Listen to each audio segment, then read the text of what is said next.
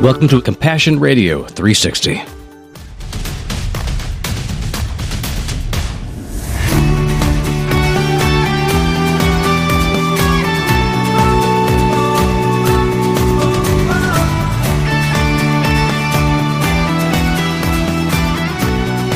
Morning, honey. It's time for Compassion Radio's 360. We're going to take an interesting detour into the world of duck herding. Okay. And it was a rabbit trail, so to speak, following the trail of a bunch of herded ducks, some very inexperienced duck herders, and how they saved the life of a family of hmm. ducks. Yes, they did. In Florida, a few weeks ago, the inhabitants, if you will, of the maternity ward at a Jacksonville hospital came upon a mother duck and her ducklings that had been hatched in this little atrium area outside the windows of the maternity ward. It came time for the mother to bring her ducklings out of the nest and to water where ducks like to live. Which is safety for a duck. Yeah, and she was very confused as to how to do it. So the employees of the hospital decided to help this mama duck get her ducklings out of this enclosed area into a hopefully more safe place for them. We've seen stories over the years about mother ducks who decide to take their nest and go across major thoroughfares, and everyone stops everything they're doing in the entire city to make it possible for this crossing to happen. This mother had a bigger problem because where she decided to land to set up shop, plant her eggs, and hatch them was a flight in and a flight out. Now, it probably hadn't occurred to Mama Duck here that ducklings that she's going to hatch won't be flight ready for a while. Mm-hmm. And the hospital had a problem too. You can't just have ducks running around like crazy in the park the entire time, especially as the ducklings begin to grow. They've got to get to water and more food. They're really stuck. No chance of waiting for them to grow out of this. Right. What did they do? Well, like I said earlier, the hospital employees decided to help this mother duck as she was frantically scurrying around this atrium to figure out how to get her babies out of there. Mm-hmm. So, what they did was they got cardboard boxes and they cut them open to make barriers. They went around to the back side of the mom with her ducklings, Nudge them. nudged them toward the doorways. And as they did that, the mama duck took off that way. And of course, the ducklings will follow, as we've seen in pictures before, or maybe you've seen that in person, which is really kind of cool to watch. And she began to waddle through into the hospital itself, down the hallways to the front door, and into a park. So they used these cardboard boxes to herd them, as you said, Pretty poor approximation of a border collie, but it's close. exactly. And there's a great picture of two hospital employees with these cardboard box cutouts herding the mama duck, and she's walking through the hallways of this hospital. It's really very sweet.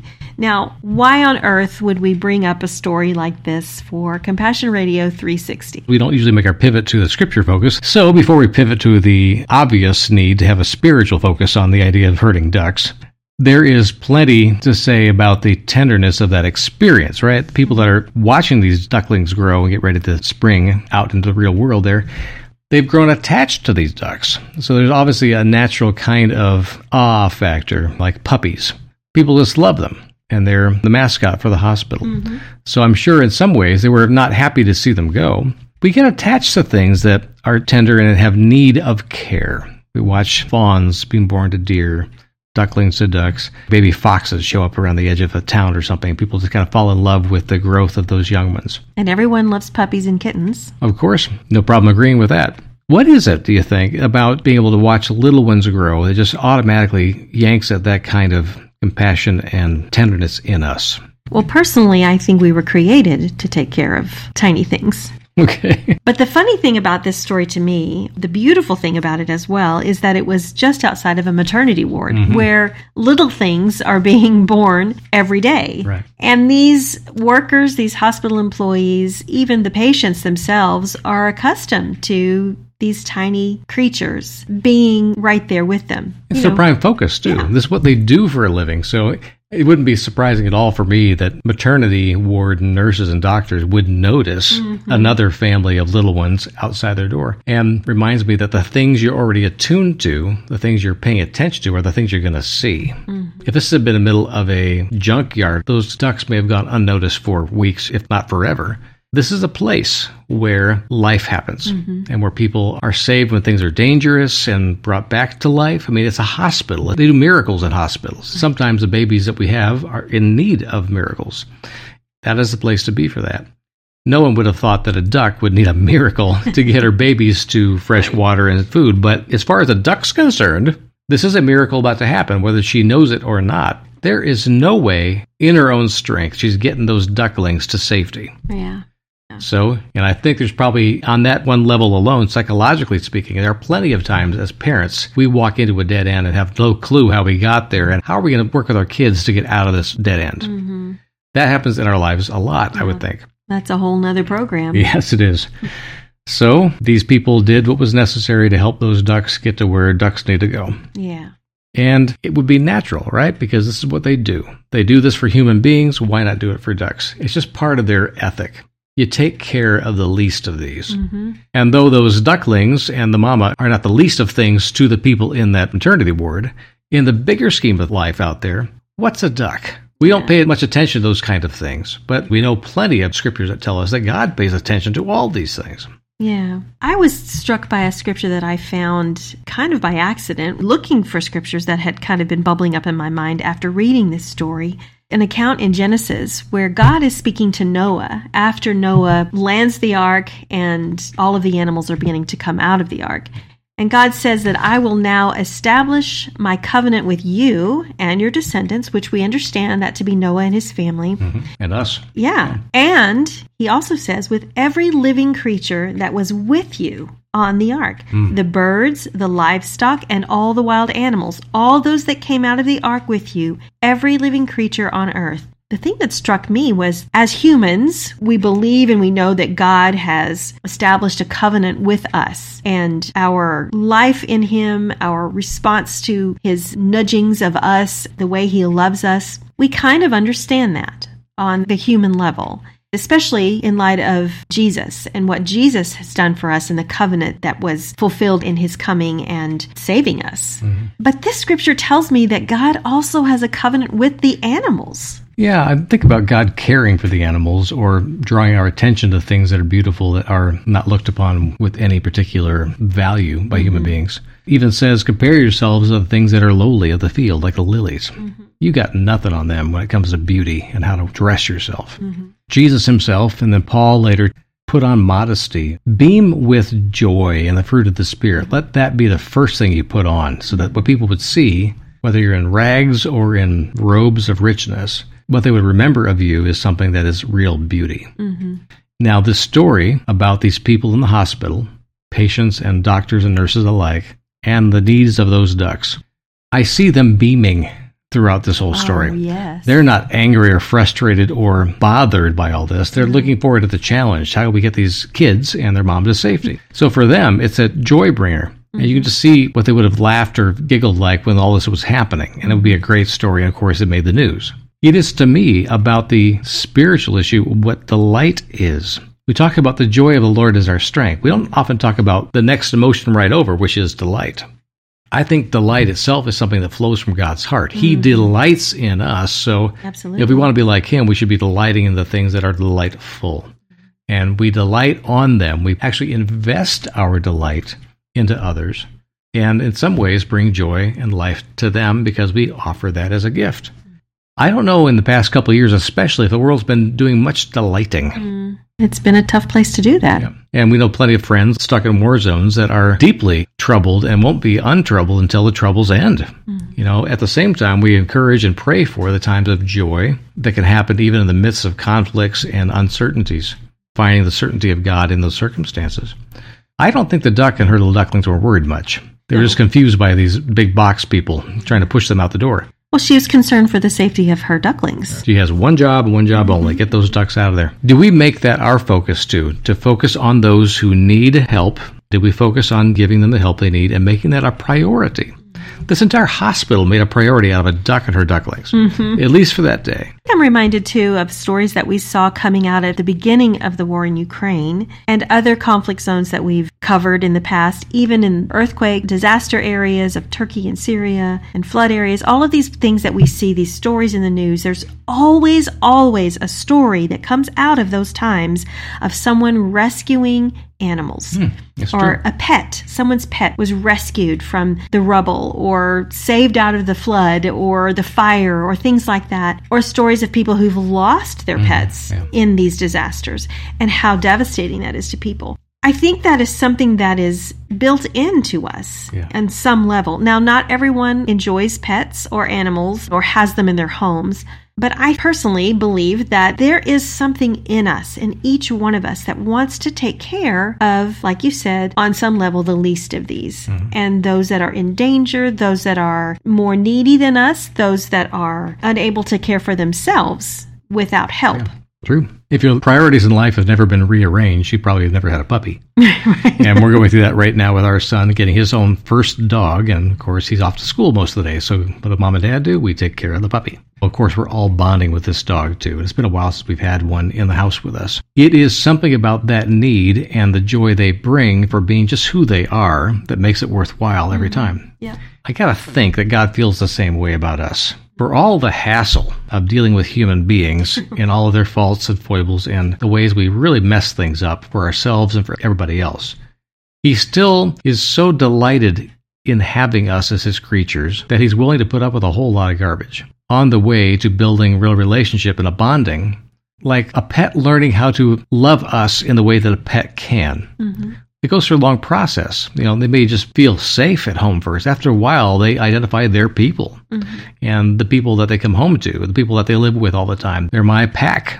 Mm-hmm. I think the same thing is true of God looking at us. Eventually, by all the love and the care that come from Him, if we've really been living under His care and understand Him to be caring for us, eventually we're faced with that question Do I love Him back? Am I mm-hmm. willing to love Him back? Yeah. And we make a choice at that point of saying, He's a good God. Not just God I have to worship because He is, but I've noticed His nature. I've noticed His character, His integrity. They've been expressed toward me. Mm-hmm. And therefore, I can be assured that I will always be in good with Him because He loves me. Yeah. And we tend to behave better for those who love us, I would think. I think so too. That we believe love us for sure. Back to the idea of covenant. Let's cover that for a few more minutes. In what sense, Sandi, do you think that God is making a covenant? And what does a covenant mean for God towards animals? I mean, we think about covenants being a mutual agreement. Two people enter into a contract which is binding on every level and it supersedes other arrangements or contracts. A covenant is something that is unbreakable except by the terms of that covenant. Nothing else should get between the two people and their agreement hmm for as long as that covenant lasts and the people are alive. That's what marriage is supposed to be, is a covenant. Mm-hmm. So, in this regard, God has now made a covenant with all the animals working their way out of the ark. What does it mean to you? As I think about that, I I guess I kind of feel like God is promising to them his care over hmm. them. I mean, in Matthew, Jesus says, "Your Father in heaven knows when a small sparrow falls to the ground. You know, how much more is he going to take care of you?" As a human being, I can say I'm really glad that God is aware of my life and God wants to take care of me. But also, as a human being, I can look at the wildlife around us where we live in the mountains of North Idaho, mm-hmm. think, God, I'm so glad that you take care of those wild animals that we see the deer and the turkeys, the foxes and coyotes, all of the wild, the moose that we've seen evidence of. All of these things that God is taking care of because we had a really harsh winter We did. it concerned me a number of times how these animals were finding food and shelter in such deep snow. Well, to be fair about some of those wild animals, we had to acknowledge that we don't have much say in what the wild animals do to survive, and we lost chickens to wild animals, and we're not real happy about No. that. But it's part of their life cycle too, and we mourn the loss of our chickens. But I'm glad at least that the wildcats and other animals out there have something to eat during the winter. Right. I guess I see a covenant that God would make with the animals as I'm going to provide for you when it's needed. We can look at them and say, well, yes, bad things happen to animals as well. Yeah. Stuff happens, life happens, the weather, the environment, just like it happens to us, Right. accidents, all of those things. But it makes me think that there is an unspoken or unheard language or conversation that goes on between God and the animals. Taking our son to school, we were driving by the lake and there was a little dock out there that had a slide on it, and under that slide were some otters. Hmm. You saw the otters. Yeah. Awesome. And they were just laying on the dock in the sun. and there was ice and snow everywhere, but there they were sunbathing. and I thought, that is so cool. They're just relaxing and enjoying the morning in the sun. But I think about otters or I think about other animals that we see playing. Mm-hmm. What kind of conversation are they having with God, go. even in that point? And What there kind are of things. prayers does an animal have? Who knows? You read these studies and you say, there's no reason for this animal to do this Mm-hmm. other than for play. There's no survival connection. Okay, there's something to that. There's something to the language of animals, Mm-hmm. Yeah. how they commune with God that we don't get at all. But yet, God has given us a window into that in certain areas, in certain places that we can see they too are worshiping a holy God they too are living their lives in worship the Him. best of their capacity, for Yeah, sure. yeah. Um, I, C.S. Lewis has talked about the relationship that men have to animals, that Mm-hmm. as far as they're concerned, a god to them because we have great power over them that they can't even explain, especially domesticated animals. I also read an article last year sometime about dogs in an MRI machine. Hmm. They were actually doing scans of them, and someone decided to study this. What about emotions? What if we show them things like we show people to study how their brains respond? When they did, their brains in the MRIs lit up just like we do when we see familiar people that we love. When they would show pictures of their owners, their brains lit up with the kind of sensory perception and emotions that we have thinking about our loved ones hmm. in the same parts of their brains. That's cool. So I would say on the emotional level, at least, there's not that much distance between how our animals relate to us and we relate to each other and to God. And which I think is pretty cool. Another thing that comes to mind as we close today, honey. If God is making a covenant with the animals and with the earth in which they live, there's got to be a sense that if we really believe theologically that God and we are in partnership in the place He's given us, that we are to care for the earth, not just to exploit it. I mean, the Bible's really clear about that it says to master it. It doesn't say to destroy it. Mm-hmm. In other words, master yourselves too. Don't be a destructive force. Figure out a way to restrain from doing those things. That's scripturally sound. Mm-hmm. So God has already invested us with a certain amount of responsibility and authority to follow through on his promises. So we are in some ways, I believe, his partners in seeing through these kind of covenants that God has made with all creation that we're part of. Mm-hmm. On one level, we are another animal on this planet. Exactly. We have the same kind of needs to be able to survive.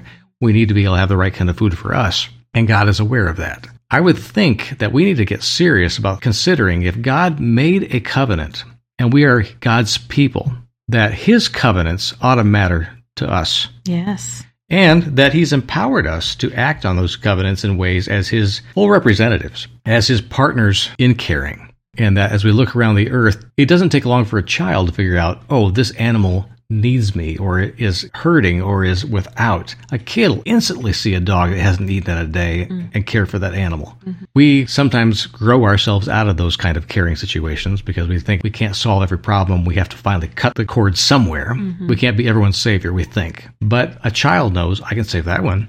Yeah. What are we missing in our adulthood that kids just know is from the heart of God? Wow, that's a loaded question. There's a lot of things that we're missing, but one of the things that we are not allowing ourselves to miss is time.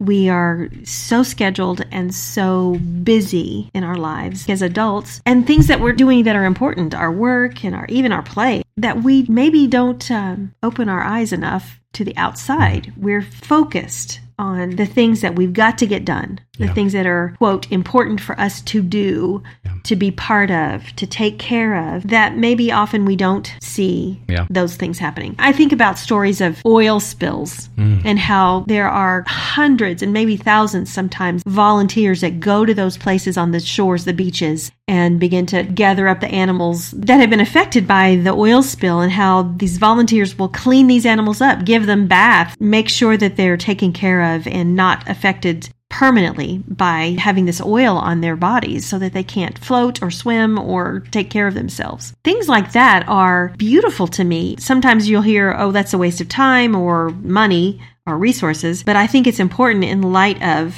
taking care of creation. And it doesn't just mean taking care of the planet, which is very important, like you said, but also taking care of the animals, the creatures that live on the planet. I think we know fair well that when we mess things up, we're responsible for it.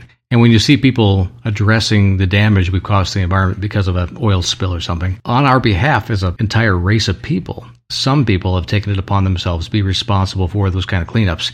And it brings them purpose and meaning and probably joy too to know they've saved animals.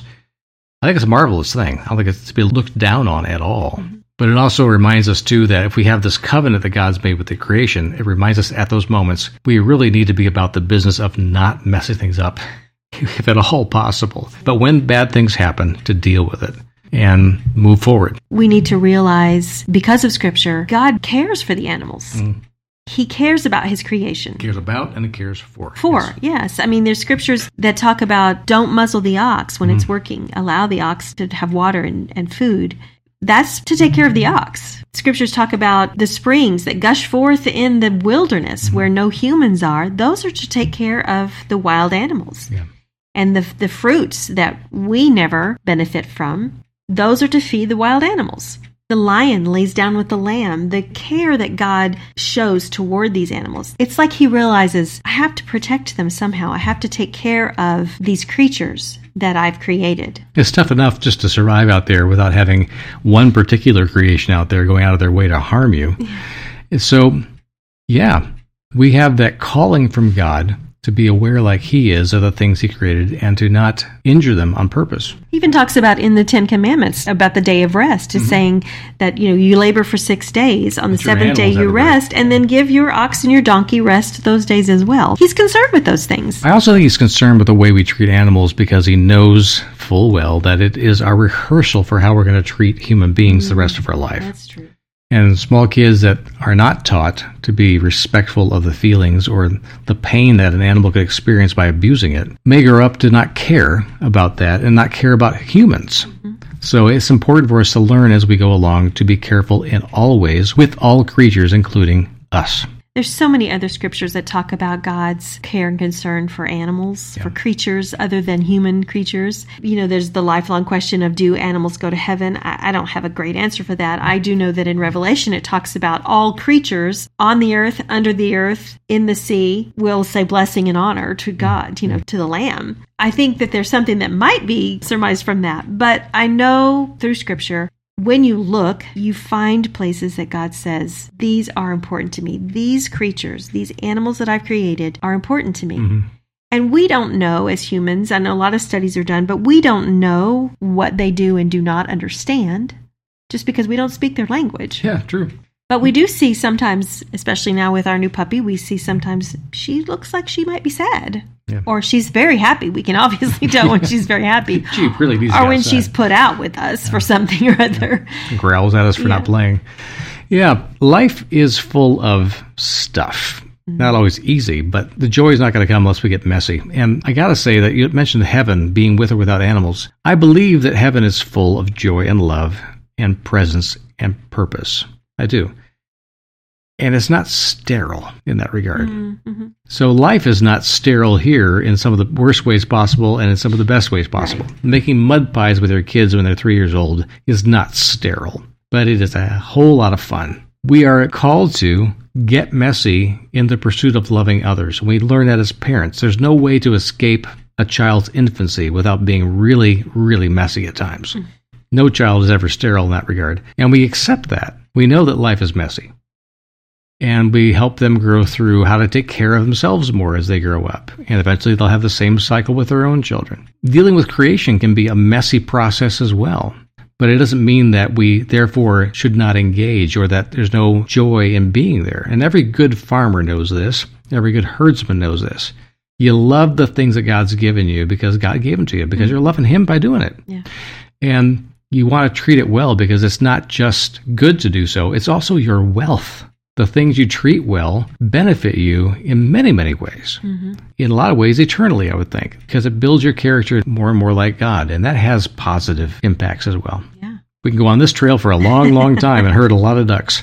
But that's how we got to this point, folks. And I thank you for joining us on this little jaunt through Scripture in a way that leads us to very funny corners but where we find God's love and compassion very much alive.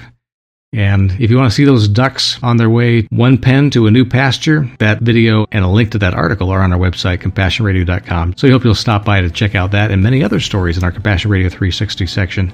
We'd love to have your thoughts on how these kind of things are important to you and your faith as you go along through life trying to be God's agent of compassion. We'll see you next Monday for the next Compassion Radio, Chasing the Word. Whether getting Bibles into closed countries, relief supplies into dangerous refugee camps, or providing training in theology books to barefoot pastors as they begin their ministry, these are all the kind of things we love to share with you every day. And more importantly, they're the kind of things we like to do. So call us today at 1 800 868 2478.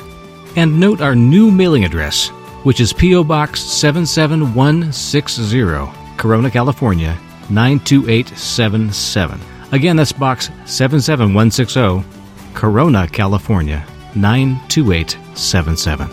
Or give online at compassionradio.com. We need you, friend, so contact us today.